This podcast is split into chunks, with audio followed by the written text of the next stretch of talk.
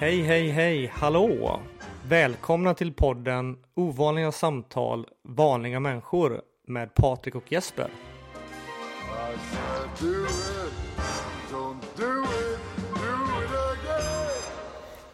Robert Lindgren. Lindgren va?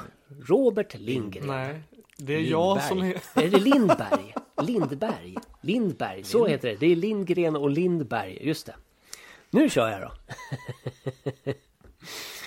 Välkommen Robert Lindberg. Eh, Patrik har ju inte förunnats att få prata med dig tidigare medan du och jag faktiskt har sprungit på varandra under väldigt många år via jobbet. Och jag vet att vi har pratat lite om Star Wars förut. Eh, och jag ska säga att jag har egentligen bara sett första filmen. Men som försvar så tror jag att det kanske gör att jag är ännu mera nyfiken på ämnet. Eh, så att jag skulle bara vilja att du presenterar det lite grann och sen så Sen vill jag verkligen börja. Ja, eh, jag, jag- vi får återkomma till den här oerhörda bomben som du släpper här nu. eh, Att du bara sett en film. Men om jag ska säga någonting om vem jag är då, så vi är ju kollegor sedan länge du och jag, så att jag kör, kör tåg, precis som du. Och, men eh, när jag inte gör det då, så håller jag på och nördar Star Wars. Jag har med vänner startat eh, Star Wars-podden Rebellradion och vi har hållit på sedan 2012 tror jag att vi började på hösten. Eh, vi har haft något eh, uppehåll, ett ganska långt uppehåll någonstans i mitten där. Men eh, sen har det ju hänt så mycket Star Wars på sistone så det har varit full, full snurr här faktiskt. Eh, så vi pratar eh, allt som oftast eh, någon gång i månaden när det är som längst emellan och sen kan det vara varenda vecka ibland sådär beroende på lite grann hur landet ligger. Och då kan det vara vad som helst i Star Wars. Ja, från, det är ju såklart mycket film och också tv-serier nu för tiden och sen finns det ju böcker och serier och bara fandom i största allmänhet liksom och nyheter och sånt där. Så det finns det brukar aldrig vara svårt att hitta ämnen eh, faktiskt när det gäller det här. Mm. Så, ja men så det är väl vi, vi är väl, vi finns på, på rebellradion.se och på starwars.se för er som är intresserade av, av det. Och lyssna mera. Jag ska Mm. försöka inte spoila allting här nu då, om, ni, om du inte har sett allt och, så Patrik vet jag inte, har du, har du sett alla filmer här? Nej, jag har ju sett eh, fyran, femman, sexan, vilket är de som kom först då. Eh, Och sen har jag sett eh, ettan. Och sen har jag sett sjuan måste det bli va? Ja, av någon anledning så blev det inte att jag såg femman och sexan där och sen kom ju sjuan här för det är väl om det är två eller tre år sedan. Så såg jag den och sen har jag inte sett de två nya här då. Eh, Okej. Men jag har tänkt att jag ska se om vi säger från eller ettan, tvåan, trean igen för jag kommer knappt ihåg eh, om vi säger ettan. Och sen att se sjuan, åttan, nian här då. F- För om vi sen när jag var liten eh, då när bara ja, fyran, femman, sexan eller då ettan, tvåan, trean då s- s- om man trodde. Då var det där ett tag under ett väldigt många år sedan de visades vid jul. Det var ju innan Sagan om ringen alla de kom så visade de alltid dem i jul. Och jag såg dem varje år i säkert eh, ja, 8-10 år. Så att jag, men de har jag sett väldigt många gånger. Men de Ja, andra har jag inte så bra koll på faktiskt. All right. Ja, men då ska vi inte gå in på några, några detaljer där då. Men eh, vi kan ju prata om eh, kan man börja där bara, vad det var som tilltalade dig från första början? När såg du den första filmen? Eh, alltså historien som jag har berättat, så jag har liksom intalat mig till sant, det är att det var, fanns en, eh, en tysk bootleg eh, på Rymdimperiet år tillbaka, som jag såg på VHS någon gång. När jag var, måste jag ha varit sju, åtta, nio år någonting, vad det kan ha varit. Och sen var det Gällens återkomst på bio. Eh, sen då, 1982. Mm. Då, och då hade jag precis åldern inne liksom, så det var ju perfekt. Var, var det en specifik ålder tror du där man är väldigt mottaglig för den här typen av filmer? Ja, det tror jag. Eh, och det kanske, jag vet inte om, eh, ja, att du har barn Jesper, det Mm, vet jag. mm. Men hur är det med Patrik, har du familj och sådär, som ungar som ska titta på film och sådär? Ja, jag har en dotter som är fem. Ja, då är det inte riktigt där. För att när man kommer upp i den här, den här åldern som vi pratar om, då är man ju... Eh, dels kan man ju hantera fantasi och så lite grann. Men, fram, men sen så är, har ju ungar en sån enorm inlevelse i den där åldern. Så att eh, blir man biten av någonting där, då, då blir det nog ganska ofta en livslång eh, kärlek liksom. Eh, och så blev det väl, för mig i alla fall. Mm. Mm. Men eh, jag menar, det, jag tycker det är häftigt för de som jag poddar med nu är väl i princip allihopa ganska mycket yngre än vad jag är och så deras eh, introduktion till Star Wars på bio kom senare och då innebär det att de också har vuxit upp med Episod 1, 2, 3 på ett helt annat sätt. Så det är deras liksom Mm. stora introduktion och sådär och det blir en häftig häftig mix när vi poddar för man kommer in från helt olika generationer och se, ser på filmerna lite annorlunda faktiskt med lite olika ögon för att eh, är man eh, barn så upplever man filmerna på ett helt annat sätt. Jag vet inte, vad, vad, vad var frågan? Eh, men vad var det som först tilltalade dig? Det, det är ju ett spektakel såklart. Det är ju en, en del, dels en saga och sen så är det ju den här eh, tekniska effekt. Det är effektfilmer, äventyrsfilmer. Så det är lätt att dras med och, och eh, blir wowad och oad liksom av sådana här stora spektakelfilmer. Nu för tiden är, ha, haglar det ju. Det finns ju många franchises och, och eh, man kan ju se väldigt häftiga saker på tv nu för tiden. Så att jag vet faktiskt inte vad det kommer få för effekt på, på längre sikt här. Men för mig då så var det ju eh, liksom det häftigaste man hade sett Mm. eh, på bio helt enkelt. Och eh, sen att man, att man hänger kvar eh, så här många år efteråt. Star Wars har ju fyllt 40 liksom. Och eh, still going strong får man ju säga.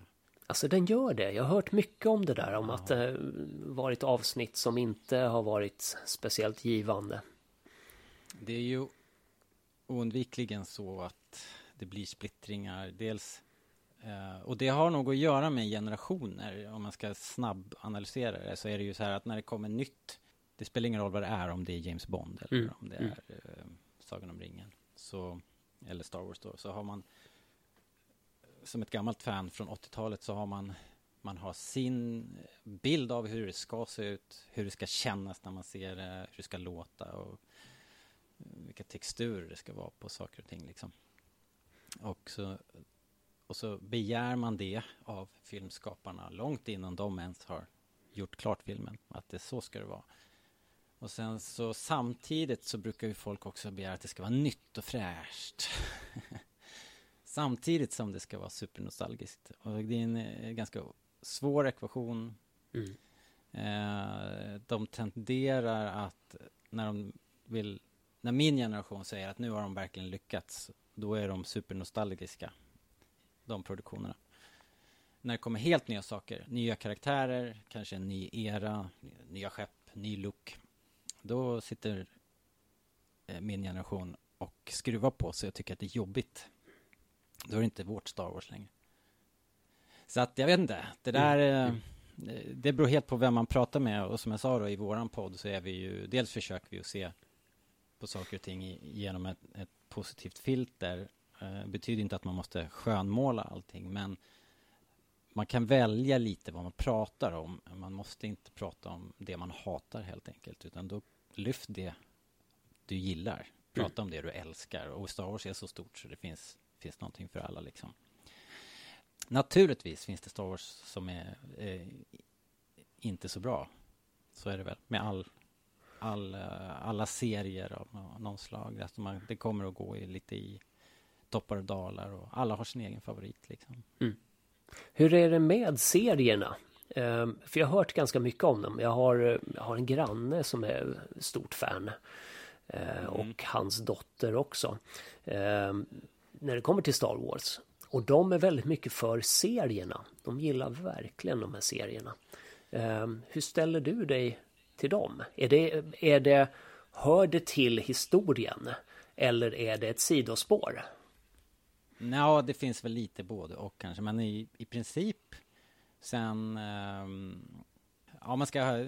Den enk, det enkla svaret är väl att sen Disney tog över så är allting som har kommit ut i film och tv-väg liksom del av samma universum, del av samma tidslinje. Mhm.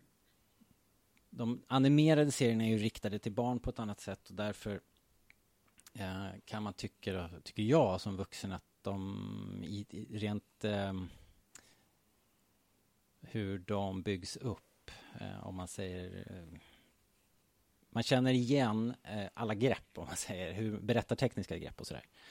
Men det betyder inte att det är dåligt, utan ibland kan man bara tycka att du, du kanske jag har sett det här förut på tv på något sätt, hela den här storyn, den här, den här historien som berättas har jag sett i någon, någon annan film eller någon annan tv-serie. Så att på så sätt känns det inte så nytt, men samtidigt så är de ju duktiga då på att eh, om du tänker dig en Pixar-film kan ju en, en, ett barn gå in och se och skratta och ha jätteroligt åt medan föräldrarna tar till sig kanske mer känslomässiga spår som filmskaparna väver in. Mm.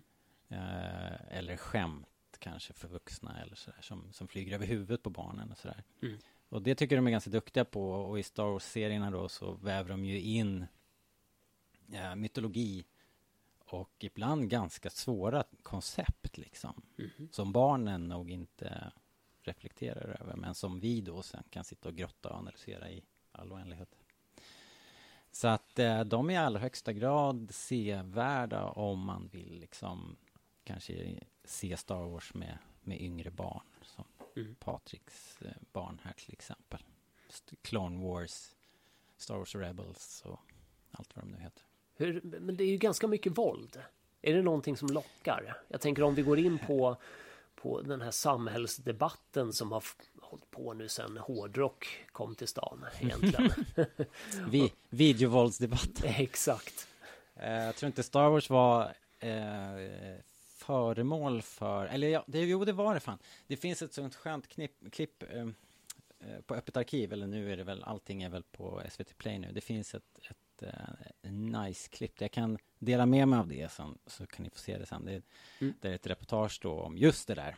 Eh, när Star Wars hade premiär och vad, hur, hur mottogs den av den svenska publiken på 70-talet och början på 80-talet. Och det var faktiskt ett rätt stort motstånd. Sverige då var ju eh, eh, så här, du vet, kalasrött. Eh, ett, ett, ja, i princip ett, ett socialistiskt land. Eh, och eh, det fanns en moral då som inte... Det, man skulle inte gilla saker från Amerika eh, Just det. överlag liksom. Mm. Och särskilt då äventyr och, och den här typen av liksom skräpkultur som det här var. Mm.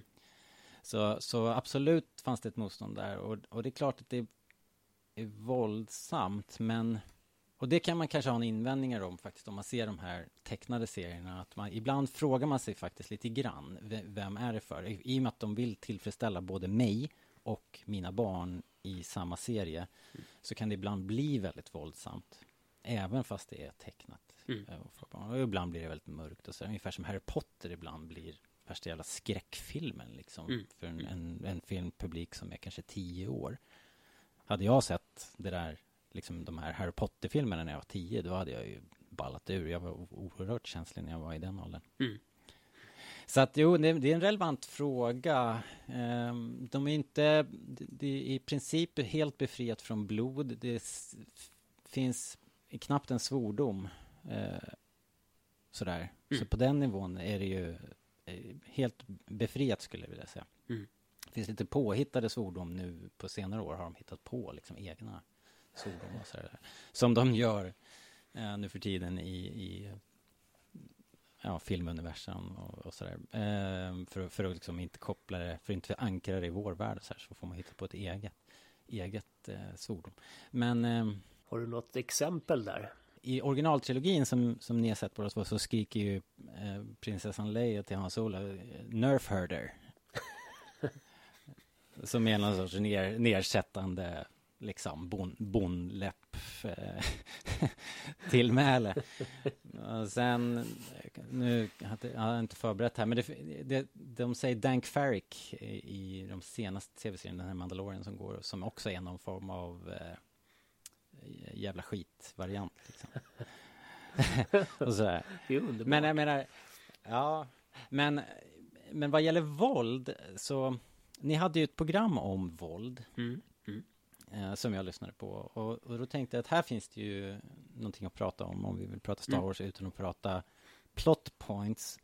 Eh, för att i Star Wars, när jag, när jag träffar folk som säger att de inte gillar fantasy och science fiction så, så brukar de brukar liksom hänga upp sig på att det är gubbar i mask, eh, alltså, halloween-kostymer som, som, som är på skärmen och sådär. Mm.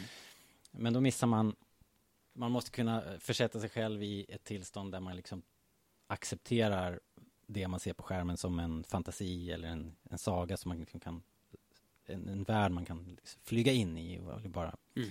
och, och, och leka med på något sätt.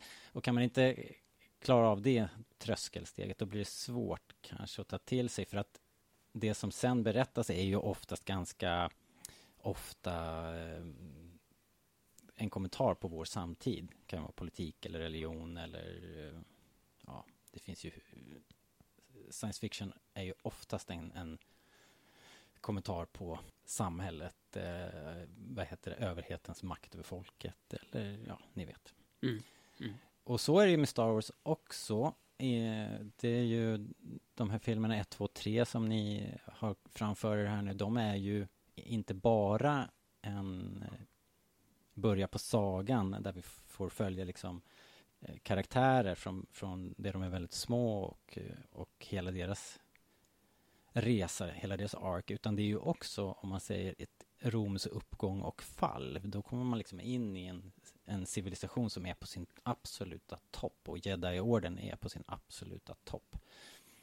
Men har liksom börjat och knaka i fogarna så att det liksom rasar ihop, spricker inifrån liksom. Och där finns det ju tusen paralleller att göra med vår, vår samtid och vår historia kanske i synnerhet då. Stora civilisationer som, som faller isär. Hur går det till? Vem, vem är det som drar i trådarna bakom bakom kulisserna sådär. Mm. Så att det, det är ju det det handlar om ofta och eh, om man om man inte kan ta till sig det så ja men då kanske det inte är så kul. Mm. Mm. Jag skulle vilja påstå att alla trilogierna har ett mått av det där. Men tror du att, tror du att den här historien, den här berättelsen, fanns den i hans huvud från början, alltihopa? Eller har den utvecklats till någonting som kanske inte var riktigt... ehm, George Lucas. Ja, George. Lucas, Eh, precis. Han, han, alltså, det, det är svårt för att eh, är svårt att veta. Men Mm. jag tror, eh, allt jag har läst och allt jag sett under åren tyder väl på att han haft en ganska grov eh, bild av hur han vill berätta den här historien. Han skrev mycket, mycket, mycket mer än vad han kunde göra på 70 80-talen. Eh, av budgetskäl liksom. Mm. Och, och jag menar, det ska, det ska ändå bli en äventyrsfilm för Mm. unga personer och så där. Så då valde han kapitel kan man säga i den där historien och börja någonstans mitt i det. Och så det är därför ni känner till att den här äldsta filmen från 1977 den heter ju, eller fick då sedermera för titeln Episod 4. mm, mm. Det, det hette den inte från början då, för eftersom man inte visste liksom, om man skulle ha råd att göra något mer överhuvudtaget. Men, men då blev det Episod 4, 5 och 6 och sen så hoppade han tillbaka i tiden när han eh, på 90-talet och 2000-talet hade råd att, eller satte sig ner för att göra nya filmer. Mm. Och gjorde 1, 2, 3 och, så, och, och sen nu här på sistone med Disney så blev det 7, 8, 9. Eh, men om han hade allting klart för sig, det tror jag inte. Utan han har nog i allra högsta grad hittat på saker eh, vartefter. Och därför så blir det ju också lite kontinuitetsbrott här och där. Mm. Eh, sådär. Sånt där som eh, en del mer ka- kalenderbitande fans eh, hänger upp sig på såklart.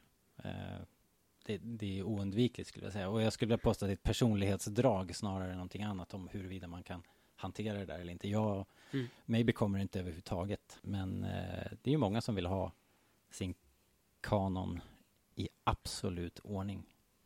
Men sen har det ju gått så många, många år mellan filmerna och, så, och då tar liksom fansen över ägandet på något sätt. Skapar egna kopplingar och egna trådar och bygger sin egen headcanon och kopplar ihop allting. Så att det, det är verkligen lite mischmasch som de försökte sätta, råda bot på när, när Disney köpte alltihopa. Så gick de ut som ett, ett, statement, en pressrelease och sa att allt gammalt eh, lägger vi nu åt sidan. Allting, alla, alla böcker utan några få undantagna då, som i princip var, om jag minns rätt, så var det väl bara film filmadaptioner. Mm. Alltså direkta adaptioner av filmerna som var, som, som fick ligga kvar som kanon och resten blev något som kallas för Legends. Men sen har de ju nu, eh, i och med att de skapar så mycket nytt nu, så plockar de ju väldigt friskt då från den här Legends-backen. Plockar in karaktärer, plockar in eh, storylines och arcs och sånt där som, som de vet att folk älskar. Så det finns karaktärer som har dykt upp som nu då är införlivade i den officiella tidslinjen liksom. Eh, men då blir, får man ju ett nästa huvudbry då, för då berättar man ju nya historier som nästan är som de gamla historierna och då skär det sig ju mellan de fansen och fansen av den där boken som man, du vet, som man älskade och sen det här nya som kom nu, då är inte det riktigt samma. Så man återvinner inte bara karaktärerna utan även eh, ja, en viss del av historien också. Ja, Mm. i, i kanske inte lika stor utsträckning som karaktärerna så här spontant. Inte för att jag har gjort någon doktorsavhandling på det här, men det känns så. Men alltså, jag tror att om man ska försöka svara på varför Star Wars har bestått och varför man fortfarande kan hålla sig intresserad efter alla, alla år och sitta och prata om det här vecka efter vecka så är det väl det att det för mig, uh, om man säger filmen var, var jag såg den där filmen och jag, jag hade lite av leksakerna, inte mycket alls, men mina kompisar hade leksakerna. Så vi lekte ju med de här små actionfigurerna och rymdskeppen och det där. Men sen framför allt tror jag det som satte fart på min fantasi var att det började komma böcker där George Lucas har alltid varit så här att han berättar, han har gjort såna här bakom scenerna reportage, det finns dokumentär, väldigt tidiga dokumentärfilmer bakom scenerna, så här, hur, hur är det här gjort? Och de har liksom odlat myterna om Lucasfilm och Industrial Light and Magic, det här eh, effektföretaget som gjorde alla effekterna och så. Där fastnade jag, det tyckte jag var oerhört fascinerande. Eh, med just filmskaparbiten liksom. Alla de här som jobbade med att göra effekterna och modellerna. Jag har alltid varit fascinerad av miniatyrer och, och sånt där.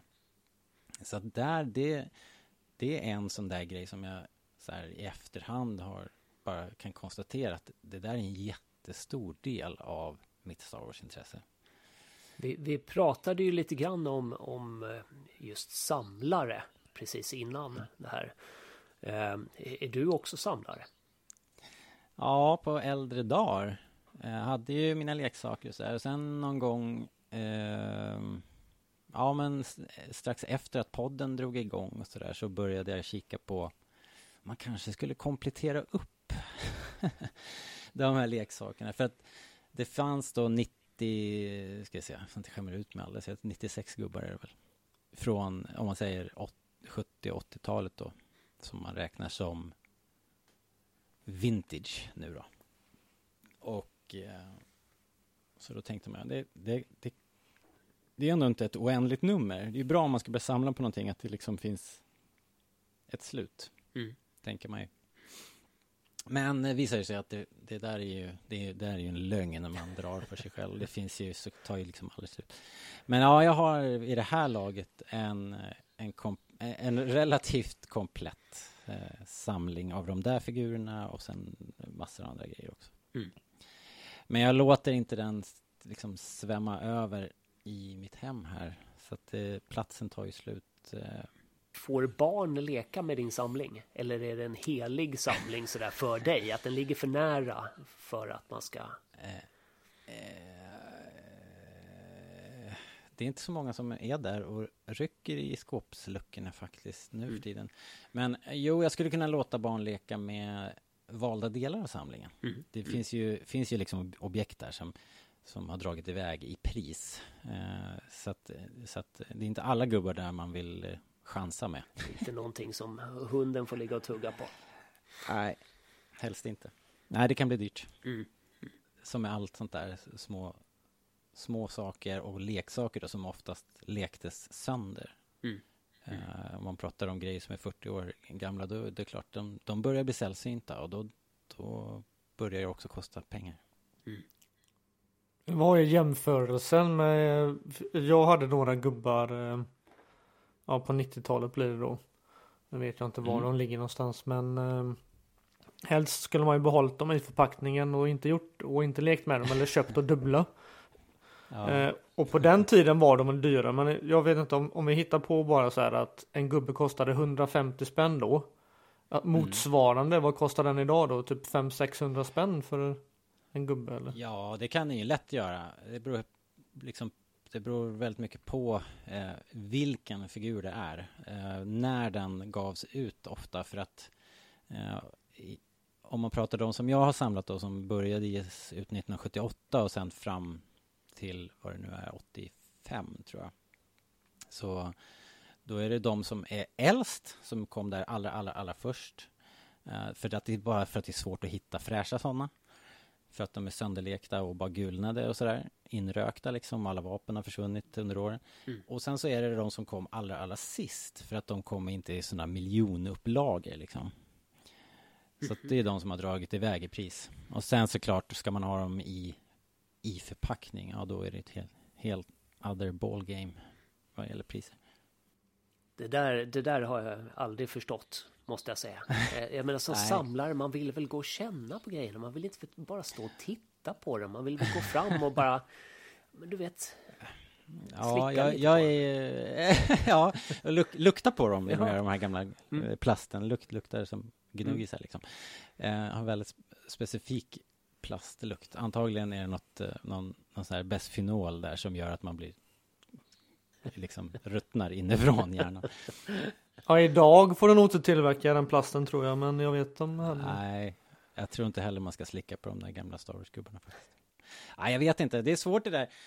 Det här med Star Wars-gubbarna och tänk, man kanske kan tänka sig att det var en perfekt storm liksom som uppstod då. Att det är därför kopplat med no- nostalgin och, och, och så att värdet eh, drar iväg. Men nu börjar man ju se liksom He-Man-gubbar som man tänkte, som jag verkligen inte har någon som helst eh, koppling till. De drar iväg, de är dyra nu. Det är för att du som var ett fan då, ni är ju stad i kassan nu, har en uppnår en ålder där man kan kosta på sig att eh, lägga tusentals kronor på gamla leksaker. Liksom.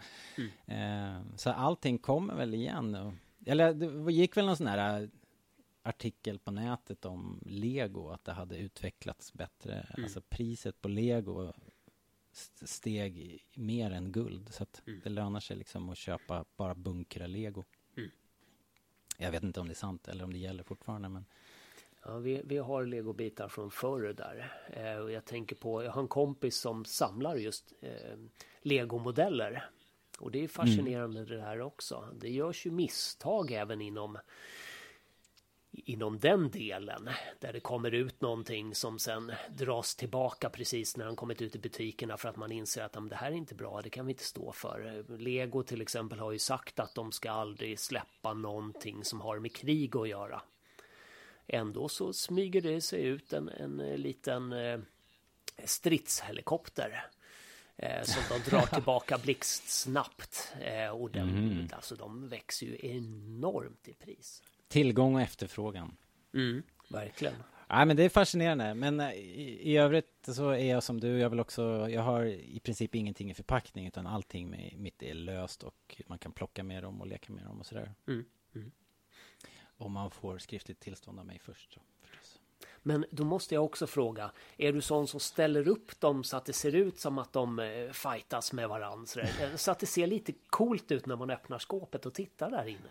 Jag får väl bjussa på några bilder och jag kan skicka det sen. Det tycker jag verkligen. Men eh, skåpet är eh, inte så jättestort, men det, där är de uppraddade så att man kan se dem och sen så är det väl någon liten mera eh, vignett eller vad man ska kalla det, där det står lite gubbar uppställda sådär som att man tänker sig att det är en liten scen och sådär. Men, men i, princip så är de bara uppraddade kan man väl säga.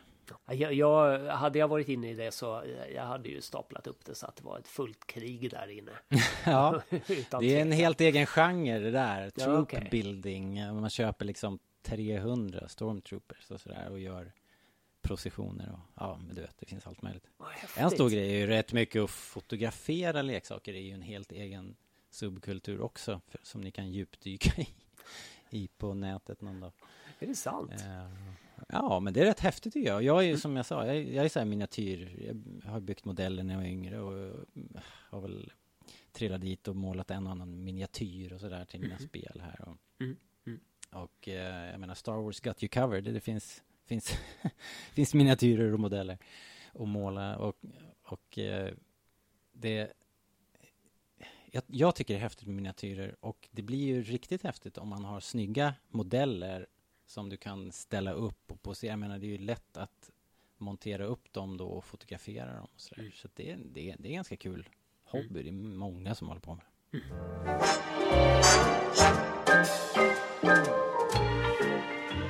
Som ett gammalt fan då, och som, som jag sa, som var fascinerad av själva skapandet och bakom scenerna och allt det där. Det är ju min, min kärlek till, till George Lucas. Eh, och och eh, det finns nästan ingenting som gör mig arg, men när jag hör folk som dissar George Lucas på nätet och sådär, bara i förbifarten att han, eh, ja men du vet när det kommer kritik för någon film som han har gjort eller någonting så här att eh, dels så är han ju han är ju naturligtvis oerhört framgångsrik. Kanske, han måste ju vara typ en av de topp tre mest framgångsrika filmskaparna i, i, genom tiderna. Så han, har ju, han behöver ju liksom inte bevisa någonting för någon. Han behöver ju verkligen inte att jag ska försvara honom. Men, men det som sätter igång nå- en grej som jag, att folk som då, när, när jag sitter på en massa kunskap, ni vet hur det är när man är expert på någonting, för det får jag väl ändå säga att jag är på en del grejer av de här, en del saker av de här sakerna i alla fall. Eller ni, ni i träning eller så här, så hör man någon annan som uttalar sig slarvigt, som inte är påläst eller som bara är ignorant.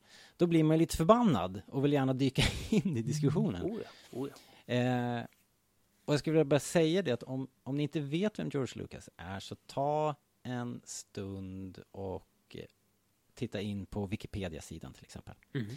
V- Vad hans bidrag är till filmhistorien. Han har alltså eh, börjat i princip utan någonting, samlat ihop eget eh, startkapital, satsat allt.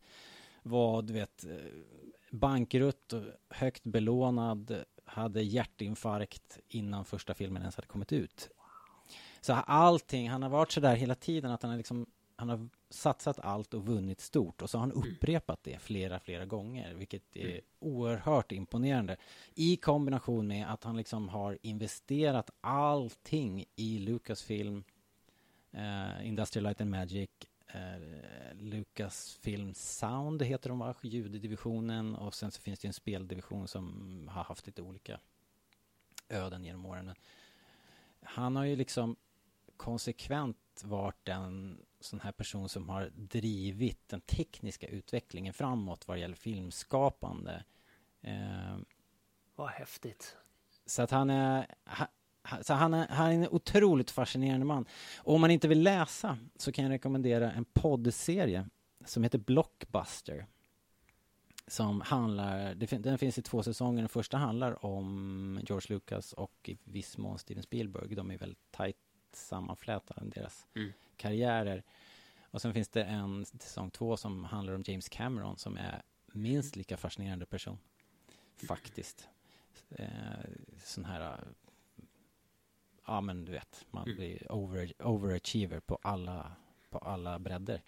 Men hur som helst, det vill jag verkligen, eh, jag vill eh, slå ett slag för det. Ta, ta, läs, läs lite grann om George Lucas. Och det finns ju hur mycket som helst om man vill se dokumentärer.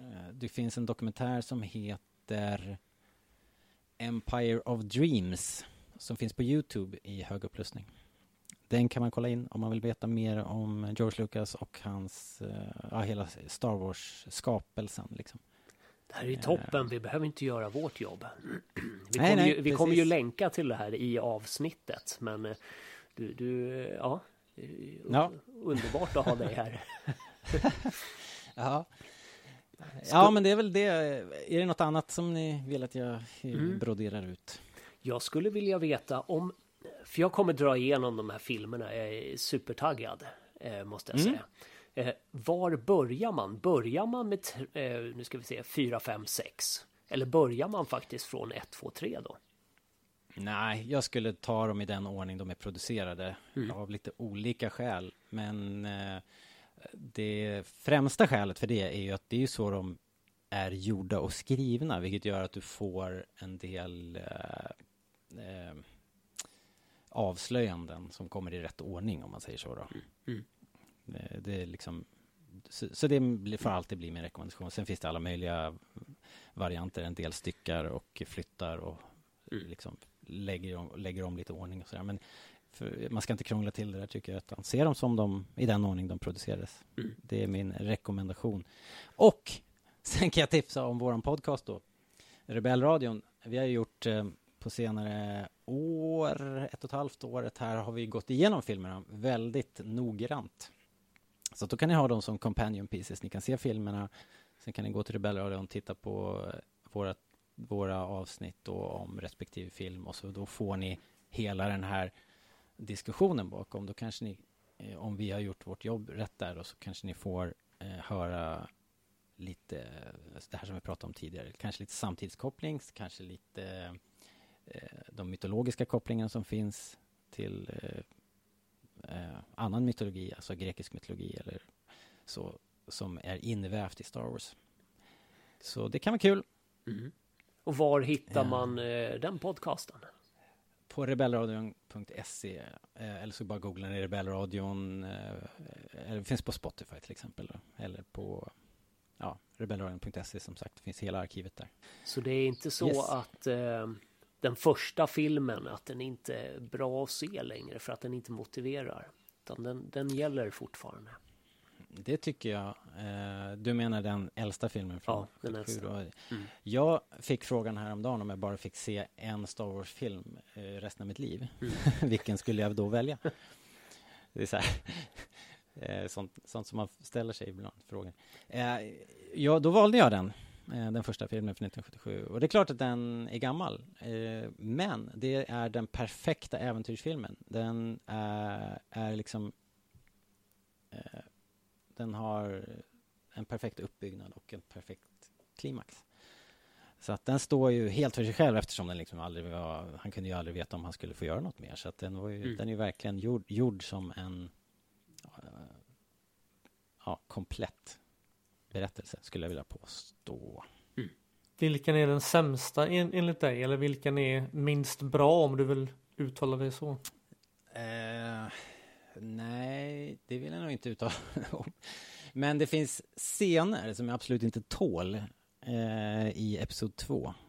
Och eh, jag skulle vilja påstå att Episod 2 är också den som har liksom rent tekniskt nu då håll, inte har åldrats sådär väl. Eh, För att det här är igen då med George Lucas och han har ju alltid velat pusha och pusha eh, den tekniska utvecklingen. Så att just i Episod 2 så är det ju extremt mycket green screen.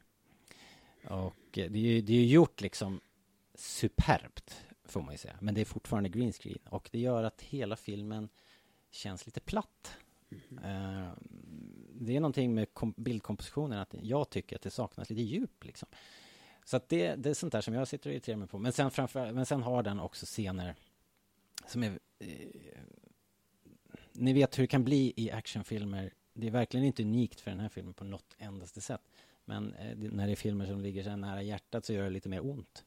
Eh, när det blir eh, någon sorts eh, CGI berg och dalbana liksom. Mm. Sånt där är jag inte så förtjust i. Och det har väl hänt eh, i flera filmer än den. Men den, om du nu ställer frågan vad jag inte, om det är någonting som jag ogillar så, så där finns det definitivt scener som jag liksom får kisa mig igenom. Men Och då menar du den som kom som nummer två då? Alltså den egentligen femte filmen då? Nej. Om man menar du eller? Eh, den som heter Episod 2 som då kom någon gång oh, det här borde man ju såklart kunna som ett rinnande vatten men typ 2000 2001 eller något sånt där. Ja, Okej. Eh, är jag med. din gener- det är din generations filmer kan man, måste det vara då, antar jag. Episod 1, 2, 3, de som kom på, mot, mot det nya millenniet liksom. Ja, ja, jag skulle säga typ egentligen typ 90-talisterna. Vi har nog hamnat någonstans mittemellan. För jag är ju uppväxt egentligen med Ja, ja. alltså om vi säger de första tre filmerna. Men sen hade de funnits, ett, ja, ja, de hade ju funnits Ja, ett, ett litet tag. Då när jag Ja. började se på dem. Men precis, precis. Ja, det är sant. Precis, det är de som är eh, ännu lite yngre än vad du är som, som är på riktigt uppvuxna, som var verkligen i, i sweet spot för, för den där, de där filmerna. Mm. Eh, men annars så vill jag inte slänga någon film helt under bussen. Däremot har det ju kommit eh, filmer på sistone. Disney har ju fått en del eh, skit för att eh, den nya trilogin inte håller måtten så där. Det, det håller inte jag alls med om då, även om de har strukturella problem och sådär. Men de innehåller oerhört mycket bra också. Och, men det krävs faktiskt att man får göra, man får tänka efter lite grann. Eh, faktiskt. Analysera filmerna. Som tjänar faktiskt på att pratas igenom när man har sett dem. Eh, måste jag säga. De växer ganska, ganska stort. Det är därför, och jag tror också att de kommer att ha ett bety, betydligt längre liksom, liv än, än mycket annat. Just därför att de eh, har det där. Eh, dels såklart kopplingen till alla, till universumet i stort. Men också eh, en ganska så eh, komplicerad eh, historia i bakgrunden. Liksom. Både massor av mytologi invävt men också en, en, en historia om eh, eh, omöjlig kärlek och eh, eh utan att spoila då så arvet eh, ja, men att man väljer sitt eget öde på något sätt. Mm. Och Eh, eh, jag vet att du nämnde någon gång faderskomplexet. Ja, Ehm, det får man väl säga är en rätt stor del av temat i den äldsta trilogin då. mhm. Eh, Episod 4, 5 6. Det Mm. får man väl säga. Eh, handlar rätt mycket om faderskomplexet och hjälteresan som, som är ett begrepp eh, som, som kanske kan eh, Alltså det föds inte med Star Wars eh, begreppet hjälte, hjältesången. Det är en, en sån här äh, etnolog kanske han heter på svenska. En, en äh, sån här professor i folk folksagor och så som har sammanställt eh, folksagor från hela världen och skrivit böcker om det. Bland annat en bok då som, som George Lucas läste som heter A Hero with a thousand faces. Som då han presenterar då någon sorts tes om att alla sagor är lika eh, vart du än, vilka kulturer du än plockar upp dem. Att det finns ett väldigt distinkt eh, skeende som måste finnas med för att det ska bli den här historien som, som sen överlever och, och vi älskar att berätta för, för, för våra barn. Mm. Och, och eh, det där anammade George Lucas. Så att den här eh, Joseph Campbell då som jag pratade om, den här etnologen. Jag, jag tror det heter etnolog, jag tror, eller jag vet inte, använder jag fel? Jag tror han, ja i alla fall. George anammade den här äh, hans, hans lära och eh, blev någon sorts eh, hans främsta, främsta student och eh, har väl liksom gjort hela det här begreppet till populärkultur och grunden för sen allt, Mm allt som vi har sett sen dess. Liksom. Det är så himla mycket som är influerat. Dels är ju Star Wars naturligtvis plockat en massa godbitar från, från tidigare sagor och filmer i, i stor utsträckning skulle jag säga. Det, George har liksom inte eh, skrivit något nytt egentligen. Så han har bara tagit det bästa av det bästa och gjort en egen grej av det liksom. Så att det går att hitta en massa mm, spår av Star Wars. Eh, eller ja, det går att hitta spår i Star Wars av äldre saker och nu förstås då sen Star Wars så är ju allt man ser på bio har ju någon sorts, ju någon sorts eh, eh, efterapning eller nytolkning eller ja, ny Mm. twist på eller ja, ni förstår. Mm. Absolut. Det är sällan, det är sällan man ser någonting som är helt eh, original. Nej, nej, det ska gudarna veta. Ehm, Och den andra trilogin då, den, ehm, för du har ju nämnt för oss lite tidigare här, eller för Jesper. eh, Den handlar då om republikens fall då va? Ja, precis. Just det. Om, vi nu, ja, precis. Om det var Faderskomplex och eh, Hjälteresan i den första så är det Republikens fall i den första och sen så skulle jag vilja säga att den tredje filmserien som är nyast under Disney här handlar med, det är väl tillbaks lite grann, ja men där är det rätt mycket hur, man, hur, hur hanterar man eh, arvet av liksom i princip liksom, det är väl den här gamla så här, vad, vad, att, hur, hur är det att vara växa upp med vetskapen att man är släkt med Darth Vader i princip. Mm. Eh, hur hanterar man det? Och det kan man då, om man ser den här filmen så kan man se att det, det kan man hantera på lite olika vis. En jobbig uppväxt. Ja, men verkligen. Men också ett, ett tema som är väldigt i tiden får man väl säga, det här med found family, att det är, man väljer sin egen familj. Mm. Det är ju någonting som, som går igenom populärkultur nu som, som en storm, får man väl Mm. säga. Vad var det du kallade Eh. det? Found family, vad var det du sa? Found family, ja, att man, man liksom man hittar sin egen flock helt enkelt. Man, du vet, man kanske eh, man kanske måste skära med sina de biologiska banden och, och faktiskt vara med dem som, som ger en någonting tillbaks och som älskar en för den man är, helt enkelt. Mm. Eh, det är väl någonting man kan skriva under på kanske. Om man nu har lite olika um, intressen som person då kanske i, i, i sitt liv. Då är det då att, och om man nu då kanske inte är så eh, inne i Star Wars eller man har varit intresserad men inte satt sig in i det då. Mm. Att det finns lite olika saker man kan välja då att om vi säger filmen är ju liksom filmerna är ju filmerna och sen finns det serier och där finns det då Mm. en del tycker inte de hör dit och en del tycker de hör dit och, och sen finns det då figurerna eh, som man kan samla och liksom kolla på var det någonting mer där vi har pratat om eh, och sen alla att man kan se liksom olika dokumentärer om själva Ja. Eh, om vi säger George Lucas och även eh, vad de handlar om lite så. Och sen kan man lyssna på er podd för att få lite inblick i vad de olika filmerna handlar om då. Ja, precis. Eh, när det gäller våran podd så är den oerhört nördig och kanske Alltså den, ni får ursäkta men den är nog inte för er alltså. För att jag, jag tror att vi tappar en person som inte själv har gjort hemläxan. Vi är inte tillräckligt, vi orkar inte göra den Mm.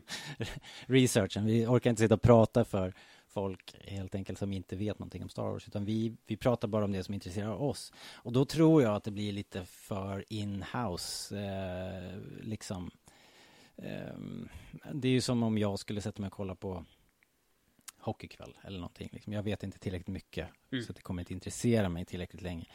Men däremot, våra genomgångar av filmerna tror jag att alla som har sett filmerna har inte bara kan uppskatta utan faktiskt eh, de kommer faktiskt förhöja filmupplevelsen i och med att man får mer helt enkelt. Och man kanske tänker, man, man liksom, man kanske eh, drar paralleller till just vår samtid eller familjeliv eller ja, vad det nu kan vara för någonting. Då, faderskomplexet eller, eller så.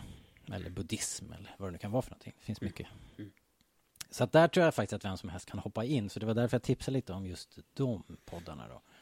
Jag tänker att Eh. man ser eller eh, att man lyssnar på eh, ett avsnitt efter varje film eller kollar man alltså varje tri att man kollar varje trilogi och sen så lyssnar man på dem eller vad är ditt Det förslag? går, att- det går att lyssna eh, vart efter om man vill.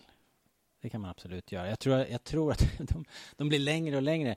Så att den första vi gjorde var ju om episod 4 och den är bara en podd. Jag kommer inte ihåg hur lång den är men den är säkert ett par timmar.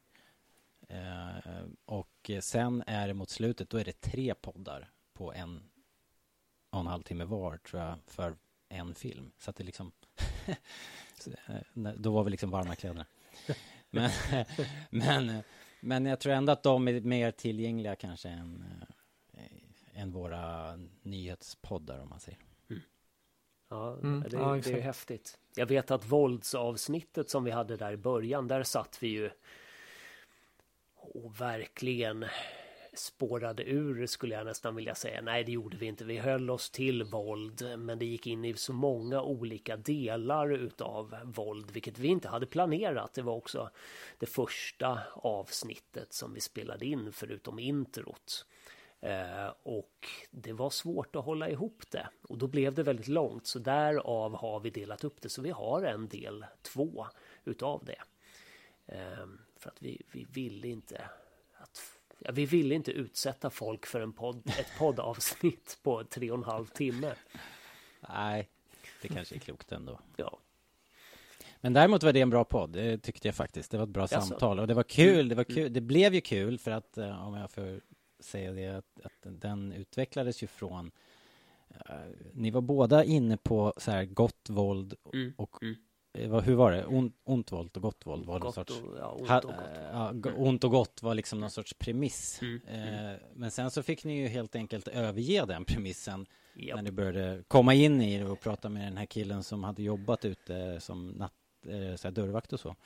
Eh, vilket var, var bra. Eh, Mm. Och det hade jag faktiskt tänkt när vi började prata om den här podden och Star Wars och vad, hur, ska vi, hur ska vi prata om Star Wars. Men, eh, och då hade vi verkligen kunnat knyta an till den podden och gott och ont och eh, därför att Star Wars har också utvecklats kan man väl säga från att ha varit en väldigt svart och, eller vitt saga där det är gott och ont. Och Jag menar, du, du, du kan ju se på hur figurerna ser ut i Star Wars, Mm. vem som är Mm. god och vem som är ond. Det, det kan ju minsta barn förstå bildspråket. Ja, men eh, Darth Vader är ju, är ju ingen, ingen tvekan om vad han, Mm. vilken sida linjen han är på.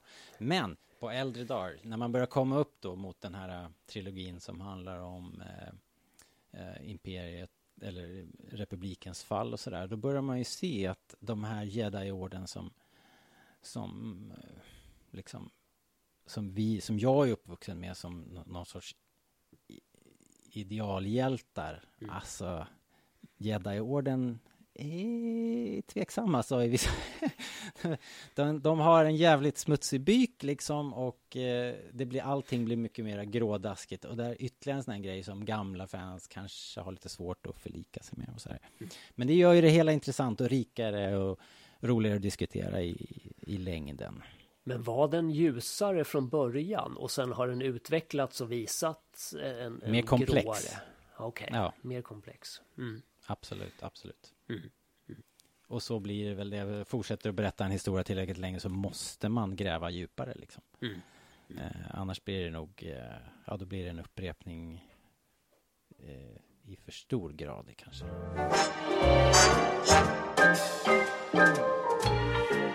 Finns, det, finns det sex inom Star Wars? Eh, nej, Nej. Eh, det finns det inte. Det, det finns ett sånt här kul eh, citat från eh, regissören av uppföljaren som kom på 80-talet. då, eh, Rune P slår tillbaka. Han säger i någon intervju sådär att ja, men de kysser varandra här. Det är ju i princip det, det, i Star Wars eh, mått mätt så är det samlag kan man säga.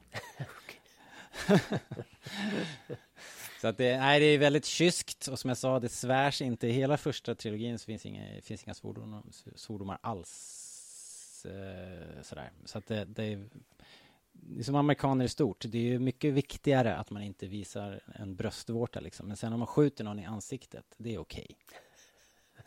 Som funkar de.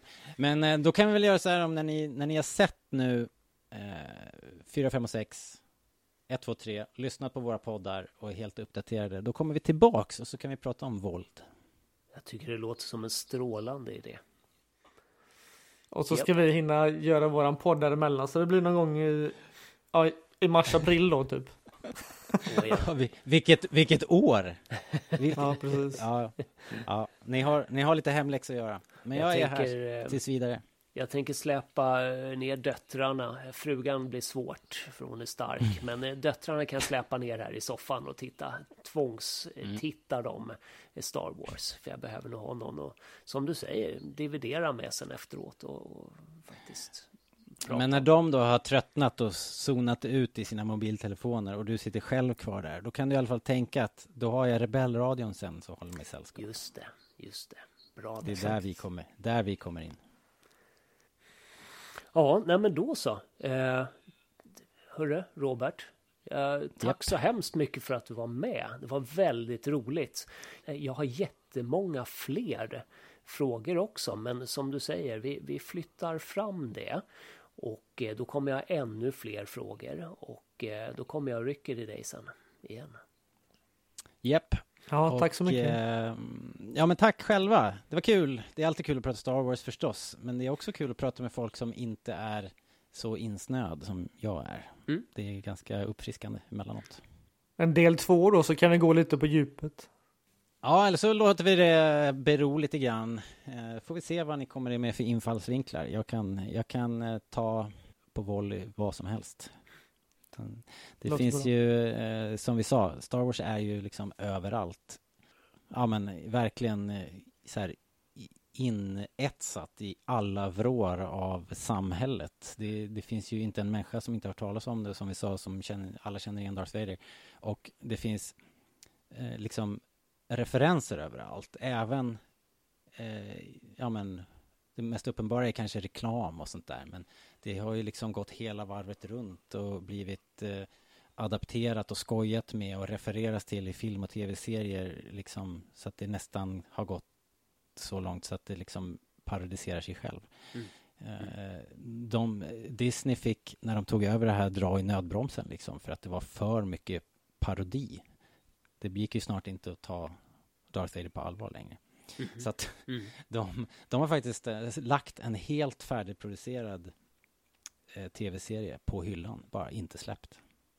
Wow. Ja, Mm. Så att de, de ville liksom renodla. Men nu ska vi inte börja om den här podden, utan vi, jag säger bara det att jag kommer kom gärna tillbaka en annan gång och så får ni såklart bestämma ämnet. Du är så välkommen. Det var roligt att få höra, verkligen. Och framförallt från någon som, som brinner för det. Eh, Det, det uppskattas alltid. Ja, och kom ihåg att inte prata om saker som ni hatar. Det bryter bara ner en. Lyft det som ni älskar istället så blir allting mycket roligare.